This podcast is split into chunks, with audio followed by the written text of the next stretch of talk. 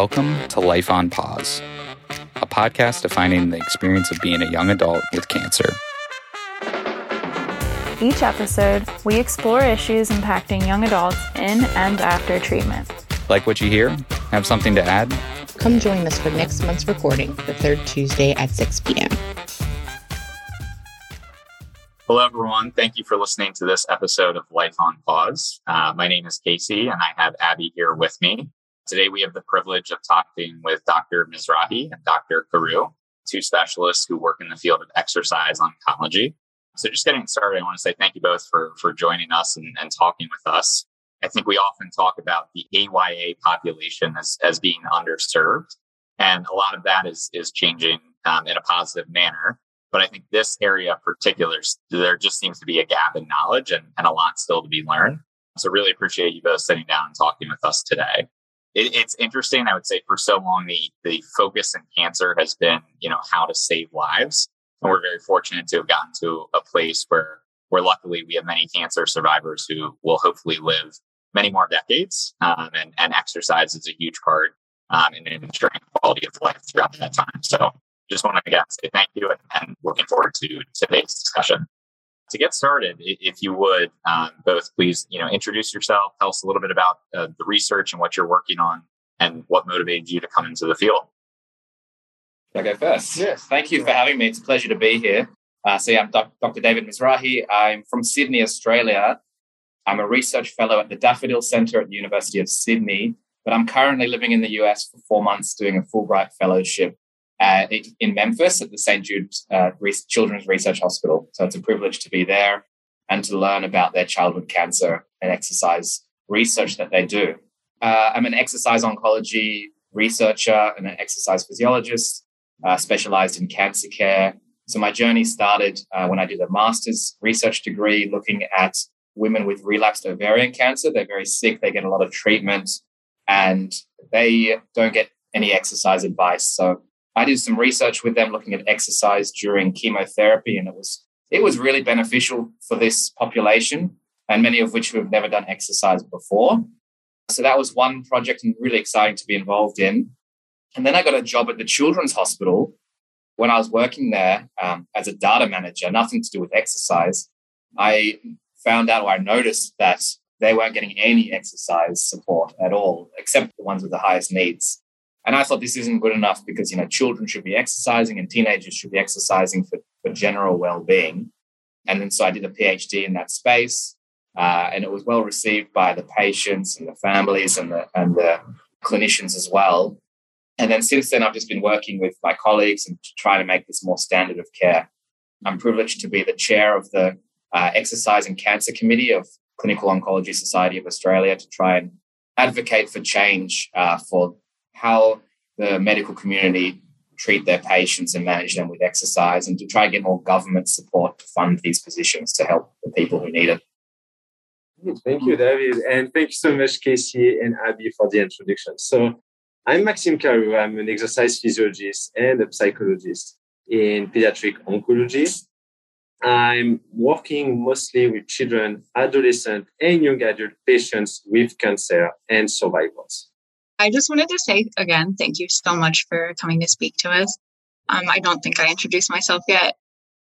I'm Abby, so I'm a leukemia survivor and also a medical student. Um, so I'm definitely very interested in hearing what you have to say today and what we can learn from it. I'd love to talk about the the role of exercise after treatment, but I think maybe it's it's more appropriate to start with exercise during treatment and knowing that there's some ongoing research there. I think the biggest constraint for for patients exercising during treatment are going to be physical constraints, right? When either they have ailments or not feeling well enough to to exercise. However, in the periods that they they do feel like they can exercise, I'm curious to get your input on on what works well. You know, what what do you recommend um, for helping patients undergoing treatment to to stay as active as they can? That's such a good question and such an important question. And I think what's important is describing to, to patients and families about exercise is breaking down the barriers of, of what can and can't be done. And sometimes starting as simple as just walking around the block, you know, if it's in the hospitals, going to the bathroom a few times up and down, just getting out of bed if you're in bed for long periods can be classified as exercise. And I think that can be the barrier sometimes with starting exercise if it feels like it's going to be too challenging. So just get a start on something and something is better than nothing is sort of the ethos. You know, we can do exercise in bed. We can do uh, resistance bands. You can get like pedals, like for a bike. And so you don't have to, to feel like you need to commit to doing a full on gym based program, which might seem too difficult. And then, like you said as well, sometimes you might be feeling better. So there's the concept of chemotherapy periodized exercise where one week or two weeks you might be feeling really bad. And that's when you can be doing just basic. But then when you start to feel better, that's when you can start to challenge yourself and ramp it up for those periods, whether that be the more minutes or higher intensity type of exercise.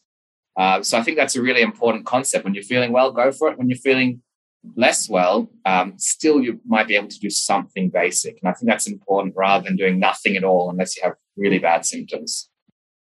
The big idea about that is moving more. But for example, for pediatric population or just also for patients with cancer, sometimes we just need to have fun and we just need to move. So these guidelines are about, about moving more. Sometimes it's just be out of the bed. If you want to eat, you need to be out of the bed and, and eat at a table instead of eating in your bed. When you don't have cancer, it might seem really easy to be out of bed and eat at a table, but it's not because when you are receiving chemotherapy treatment or other type of cancer treatments, you can have a lot of fatigue, be really weak. So just moving more, it's really important. And it can be just two minutes per day, but it's better than nothing. And one of the challenges with pediatric and AYA is the discrepancy in ages. You know, what you're going to do for a 25 year old is very different to what you'll do with a 12 year old to what you'll do with a six year old and the exercise program is is completely different in terms of how you interact. So for the young kids, it might just be play based. Playing is exercise, dancing, um, you know, Nintendo Wii Fit. But what we've found is really popular is uh, pedometers or like Fitbits, uh, like gamification, where you can um, you know measure your step count and be competitive with yourself, and this can link to apps, and you can get rewards and points based on your movement. Um, and those are really popular and gaining popularity. And We're seeing now in Australia that there's programs that are funded to give all kids who have been diagnosed with cancer a Fitbit so they can monitor and their activity and be motivated. So that's a really exciting change that we have. That's a great motivation. But one of the challenges as well, so Casey, I think you mentioned this, is like you're interested in exercise, and that's great. But a lot of people aren't interested in exercise. And that's the real big challenge. Because if you if you've been interested before you're diagnosed, you know, you're really motivated to get back into it. But if you've had no interest in exercise, if you're just not sporty or you're more interested in arts and reading, that can be very much a big challenge to start the exercise program. So that's where I find is is the biggest challenge. Those are great points, and I I, I never would have thought of the gamification just being helpful helpful motivation, um, especially for for younger patients. So uh, that would be a very very interesting way to hopefully hopefully motivate more and more exercise i'm curious in, in both of your you know, work what does this look like in terms of a, a clinical intervention speaking as a former patient you know when you discuss exercise and, and things related to mobility the intervention that i can think of is like if you have pain enough to the point where you need to see a physical therapist that is like what the discussion is around right but overall activity level, I, I don't necessarily remember formal questions or interventions around that. So, so with both of your specialties, how does that come into play when working directly with patients? That's a great question, Casey. So, from a clinical perspective, a lot of things is that some patients are not motivated to do exercise, or also they don't know they can do exercise.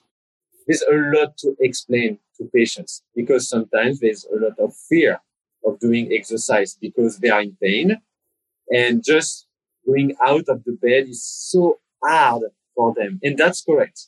So there's a big part about education before starting a physical activity program. It's like what you want to do, what you can do, and how can I help you Yeah, and I'll add to that. There's a few things in terms of the exercise prescription. I think it's really important to have a detailed interview with with the patients or kids or, or young adults about what they actually like.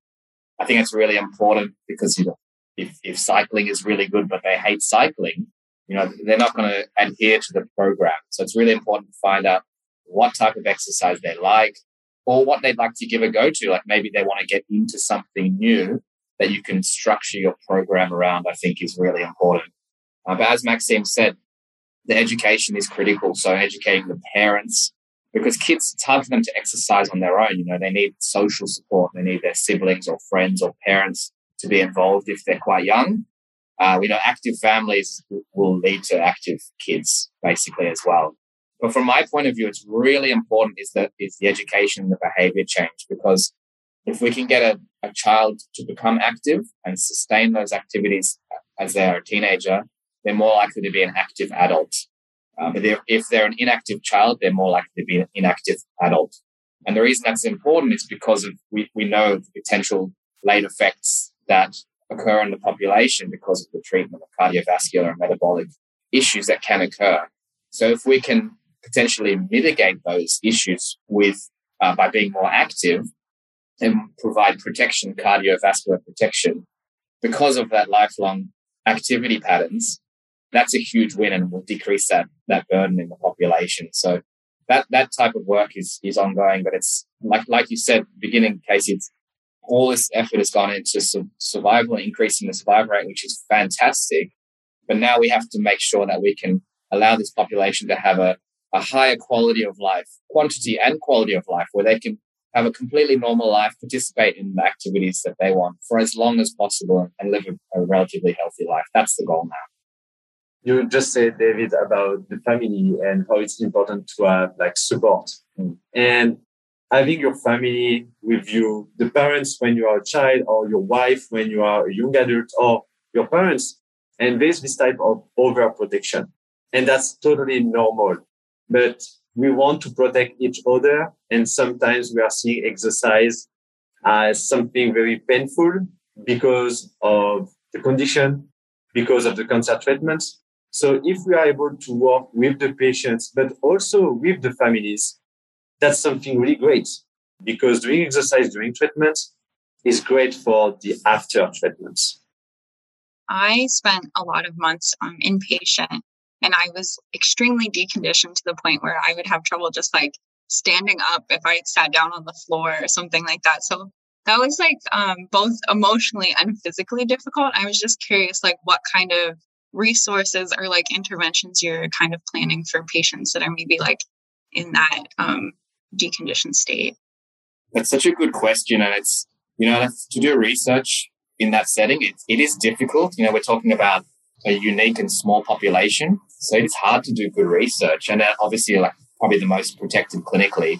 But as you said, you know, it's a challenging situation for you clinically and quality of life. So if we can prevent that, if we if we know that this these symptoms are going to occur, maybe we can try and slow that decline by doing some sort of activity, you know, whether it be walking or like you know basic strengthening activity like chair squats or you know light resistance bands but I think the big challenge, so psychology is pretty embedded, I'd say, into cancer care. But exercise, it's only new. Like it's in the last 10, 15 years that there's been really good studies. And as Maxime said, in, in it's more in the adult space.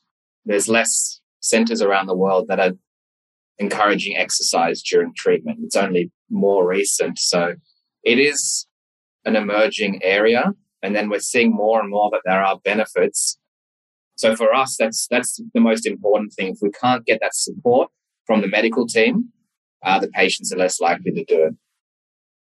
If I'm summarizing correctly, it reminds me of what I heard from my dermatologist, which is the best sunscreen is the sunscreen you wear.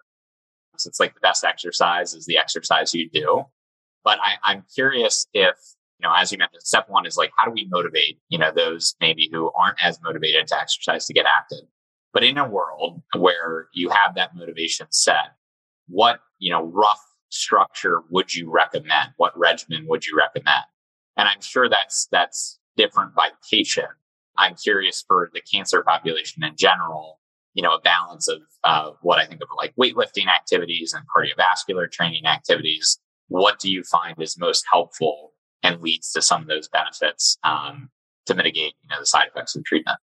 Great question. And I hope in a few years there will be some universal position statement in this population of, of your question exactly what should be done because we have that in the adult space.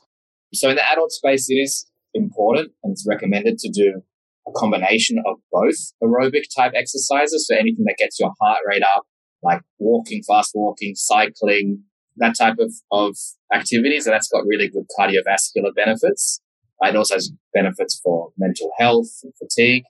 So I think that's about 150 minutes a week of aerobic exercise and then a few days a week uh, of resistance training as well. So that can be body weight exercises or band or, or lifting weight. In children, or in, I think in AYAs, that probably will apply as well because we have that the need for cardiovascular strengthening and cardiovascular protection, but also uh, the physical function potential loss as well. Like we know frailty can be an issue. So if we can preserve muscle mass, that's important. And I think strength training is probably a barrier as well, particularly in females as well. Uh, for getting into it, like there's the thought about I don't want to get bulky, but it's not about that. It's about strengthening the muscles, and you can achieve that without getting bulky as well. So overcoming that is important.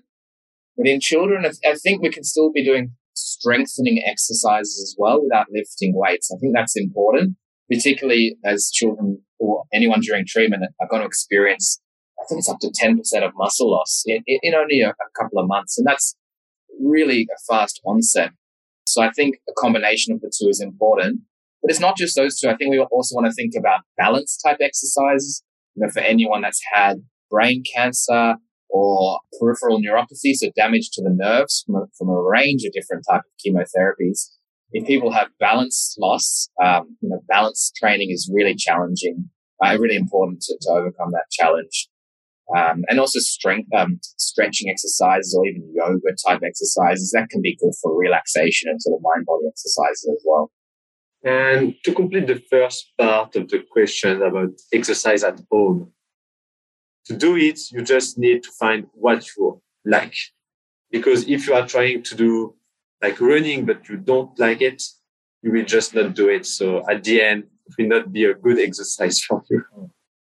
Yeah, I think the main thing is adherence. Like a lot of people like sport. So, you know, if it's a team sport or an individual sport, you can get your cardio in that setting as well. I think that's important. But then there might be like financial barriers, like playing tennis might be expensive to keep, you know, hiring courts. We have to think about from a financial perspective as well, what can sort of work. Maxime said, you know, we don't want people to be coming back to the hospital all the time or even having telehealth. It's a great start to, to get started we want people to develop those behaviors and then be able to continue it themselves. So that's really important to find something they enjoy or, or maybe a gym buddy. You know, that can be really important for adherent, adherence as well. So social support is really important too. Definitely having someone with you doing exercise can be really helpful. The gym buddy is really mm. a great idea yeah, I will say I have I have my dog as a as another motivation as well. Gets gets me out and walking. So um, some activity there. The best gym buddy there is Abby. Anything you would you would add and, on your experience and and what you felt worked well, what didn't work well? Yeah. So just to be honest, I exercise not as much as I should. And when I do, it's because I know that I need to, and not so much that I have like one activity I really enjoy. So I think for me, like when I was able to go to physical therapy, that was like inspiring for me to have this like kind of set intervention, like you said, like the adherence, the accountability. And then outside of physical therapy, because I was going every like two weeks or so, then I would try and do other things on my own. But then once that ended, I feel like I kind of fell off of it a little bit. So I, and I know that is a problem a lot with insurance. Like they're like, okay, you can only have X number of visits and that's it. So I think for me, like something scheduled is always really helpful. And um, I wish there was more of that. Also, the pandemic kind of just like messed up a lot of things that people could go and do. So I think it, it was definitely hard to stay on track. Yeah. The pandemic really changed, like, I mean, in terms of exercise as a critical intervention. It pushed it down the ladder. And obviously, pandemic became critical services only, so that was really challenging. But it also started up this whole intervention of telehealth and exercise over video, which was very unique before.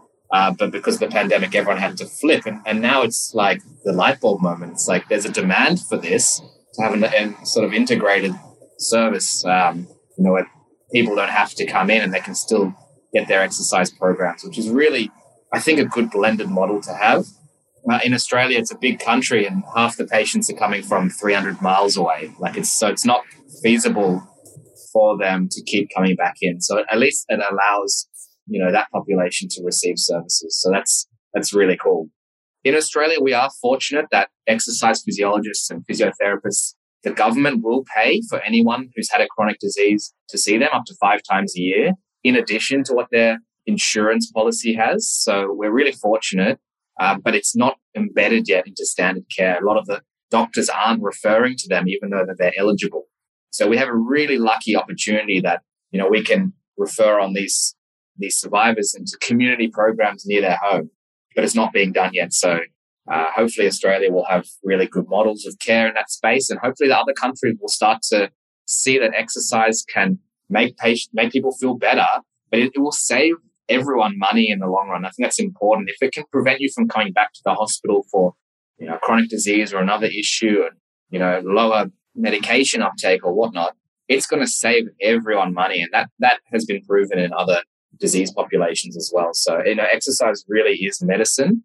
And if you could package all the benefits of exercise into a little pill, uh, every doctor would be prescribing it. So I think, you know, as long as it's slowly becoming more and more recognized, hopefully it'll be more of a standard therapy in the future.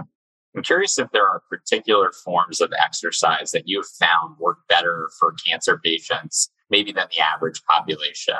I think back to my to my own experience, like there are times where and, this could be both during and after treatment, but like for during treatment, you know, gyms are, are unfortunately full of germs. And so if you're pretty immunocompromised, it's, you know, not recommended to go to those at that time. Per, perhaps you're dealing with some of that frailty that you mentioned, and, and there are exercise that are lower impacts, you know, on the joints. I'm just curious if you found something that, you know, works particularly well for cancer patients you have different type of exercise and can be very helpful to improve your health, your physical function. But first, you really need to have fun doing it. You really need to enjoy it. I will give you a real example. I had an exercise consult a few weeks ago and the patient was, she was really into strength training and doing weightlifting. It was really nice for her. She enjoyed so much. And the endurance thing, running, cycling, walking, is not her thing. And that's really correct. But that's also a very important thing to do to prevent any cardiotoxicity or just to improve the health of our earth and the, the global health. So you just need to find the good balance between everything. But most importantly, you need to have fun. Um, from my perspective, I mean, yeah, it's it's a difficult question to answer because every different person is a different person and has different interests, different goals, different exercise history, maybe different limitations. Particularly during treatment, I like to keep things very basic. If we're talking from maybe like a 15 year old and up, where you could keep it structured, I think structure probably starts from about that age, um, where we can do like very basic, you know, physical function is poor maybe we could do like chair squats and wall push ups and, you know, low budget activities because they can be done at home as well. And then that's pretty easy to, to ramp up in terms of how challenging you make it. You know, you can do more reps or more sets, or you can start to hold some cans of spaghetti or whatever to add some weight. Um, and this can all, yeah, you know, you don't have to worry about not going to the gym because this might be challenging enough for you to start off with. And I think that's really important.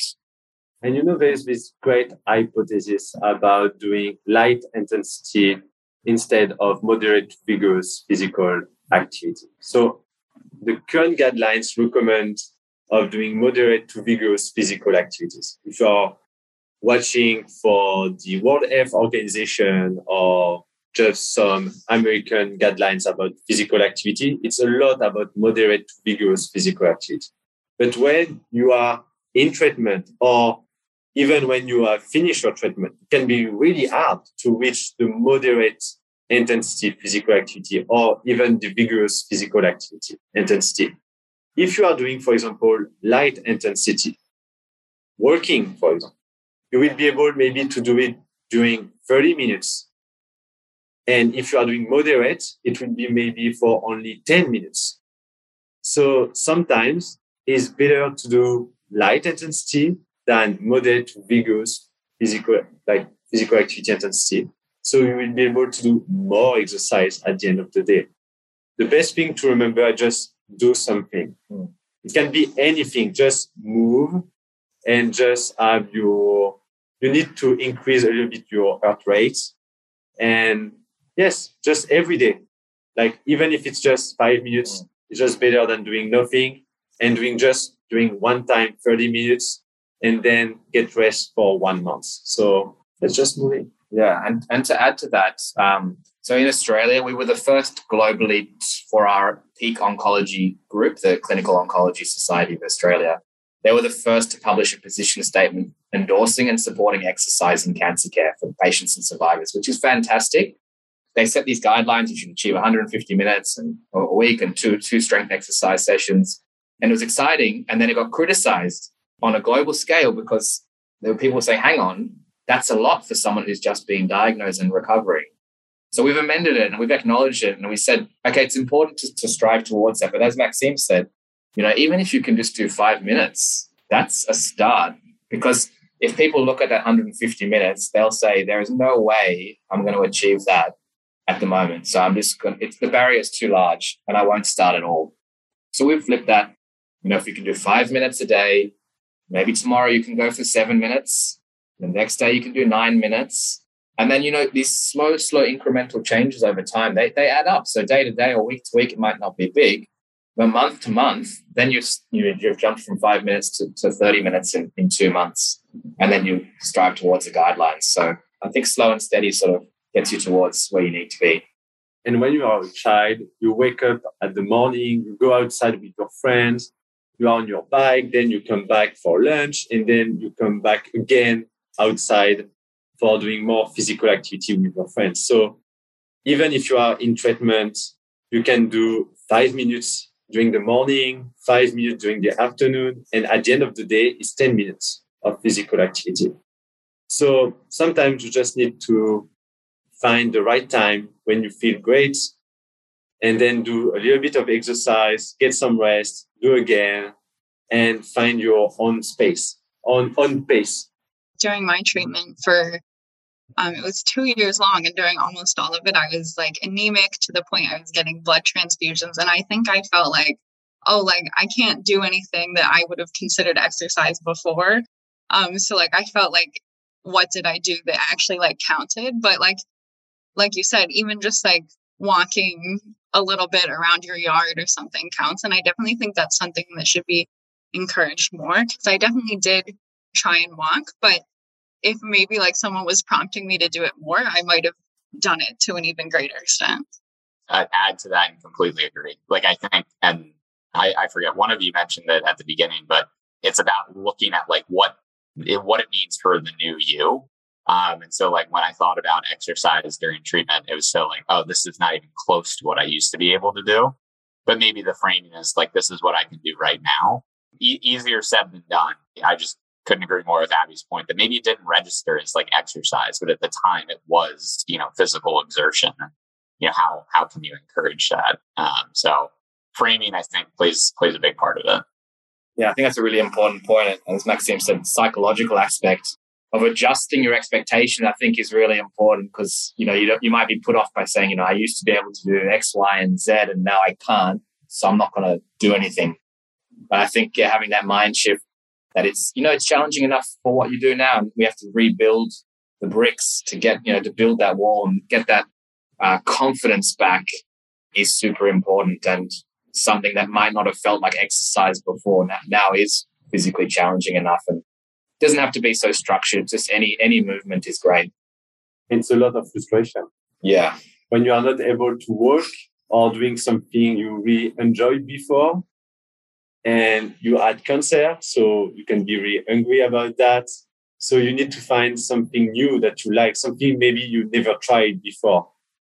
And yes, that's a lot of frustration. And you need to move forward because you can be stuck here because it will affect your psychological health. So that's why everyone needs support. That's why we all need to work together. And exercise is really great. But if you don't find something you really like, so exercise sometimes can be also a lot of frustration. So, yeah. So we are here, for example, to help you, to help everyone to get you support. And we are learning how to do it because it's a new area, new field of interest. Doing exercise for children and AYA, it wasn't even imaginable a few years ago. So now we are here. We are trying to understand how we can do it together. It's a difficult population. You know, if you have a an older retired breast cancer survivor, you know, they're not working, they have time. But you know, you you population, you you AYAs and kids, you know, you're back to school, you're going to uni, you're, finding yourself at, you know, you just want to go back and hang out with your friends. So your schedules might be full. You might be at college five days a week. So fitting it in into the lifestyle, can, you know, can be a challenge as well. So there's it's a really unique situation that you're in. And, you know, we don't want to make exercise a burden. It's just trying to make it fit in and, and enjoyable is so key to fit in with the actual normal things that a young adult should be doing as well, like just normal life. So it's, it is a challenge, um, but hopefully we'll all be able to get there. Just wanted to say in response to both of those, both of those are, are just really insightful, um, I would say, and, and reflect a lot what I what I have felt as a as a patient and survivor. One way to stay active is through sports. I love playing sports, and and not that I was you know this star athlete beforehand, but now that I have started replaying them, and I'm just you know it, the athleticism is not there and things like that. As you mentioned, that can be frustrating, and that's such a great idea that maybe maybe the way to really you know feel good about something is try something new where you don't have a baseline um, and you know build something that's exciting that's that's really interesting and then dr mizrahi like the the finding the time and the routine and you know trying to get back to normal life that's that's just really really true and and it's i think just speaks to the point of like knowing how much help it can it can be and how important it is is is really going to be key and just making sure that you, you do your best to find the time when you have it. I want to just say thank you again, but I want to wrap up with, you know, asking when you look at this field and this work in general, what do you see as the, the biggest misconceptions or the biggest misunderstandings? Um, and, and what tips do you recommend? Like if they're, you know, if a, if a patient only heard one thing, what would, what would you tell them? I think one of the misconceptions about exercise is that exercise can be dangerous because for a lot of people, exercise is only about performance. It's only about you need to be the best in your sport. You need to have gold medals and everything. But exercise can also be for your health.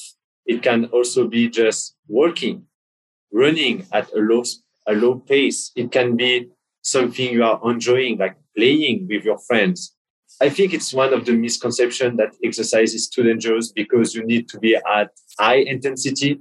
So for a lot of people doing exercise during treatment is not even possible because how can I push myself while I am not able to get out of my bed? But exercise is just moving, moving a little bit more every day for our health. Everyone is different.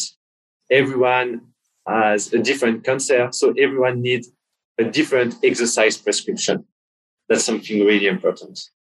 Yeah, that's that's the big challenge though as well because of resourcing. You know, the the doctors and the nurses, they're not trained in exercise prescription. They just might have the knowledge that exercise is beneficial. So it's not enough. Like it can help motivate, but I think something structured or detailed or personalized is pretty key to making sure that they're doing the right thing for what they're interested in is, is important. I think my message as well would be exercise during treatment is safe, but it's important even if it's so basic because if you have, you know, like you said, Abby, two years of treatment, that's that's a long time. if you go two years of, of inactivity in addition to all the, the treatment that you're receiving, your physical function is going to drop so much from from the baseline over that two years that when you finish treatment and now you're ready to get your life back, you're, you know, it's an uphill battle to get back into what you want to do. But if you can just mitigate that, if you can bridge that gap and sort of, you know, you'll decline, but maybe decline only halfway, or maybe you'll even just maintain physical function. Who knows? Um, by just doing some basic activities, that will be really beneficial from when you finish treatment and want to get back into your normal life and resume where you left off. Great. And I have one last question for you because you ask us a lot of questions. I have one for you. What do you enjoy about exercising and how exercise helped you during your treatment and what message you would like to share? Know, as much as possible, I, I have tried to exercise and it's been, it's been critical in my, my overall well-being as I, as I've gone through, through treatment and into survivorship on the other side of the worst parts of treatment, there can be something very empowering about exercise. When you see yourself going for a run when you were bedridden for a time period, it can just feel very empowering and you can, you know, take a lot of stock in that progress that you've made. And it just feels very freeing. And the second thing is, is a point we've touched on a little bit, but like it, it provides huge mental health benefits too. Just, just being able to like take your mind off things for a little bit, be active, get the endorphins flowing. It really helps with with mental well being as well. So I enjoy it most of the time, I'll say, but eh, if anything, it can be an investment into just making quality of life better. So as much as I can, I've, I've tried to, to stay active, but you know, I'm also mindful that there are setbacks. There are times when, when you can't do much. And as you two have said, maybe it's just doing whatever you can. Yeah, I think I would add to that too, is that like, even if you're just going for a walk, that's going to make you feel better. Like, you're going to be feeling the sunlight, like, you're moving a little bit, and stuff like that can help you return to normal. And I know, like, for me, exercising regularly can be hard. So I think not putting yourself down for that is important and just doing like what you can. Doing something, like you said, I think several times, something is always better than nothing. So um, I think just like taking that into account and then doing the best you can. Well, thank you all for listening to this episode of Life on Pause. I, I, hope you enjoyed this conversation on, on the role of exercise during and after treatment. Thanks for listening to Life on Pause. Ideas or suggestions for future episodes? Feel free to share them with us. Join us for the next recording on the third Tuesday of the month. Until, Until next time. time.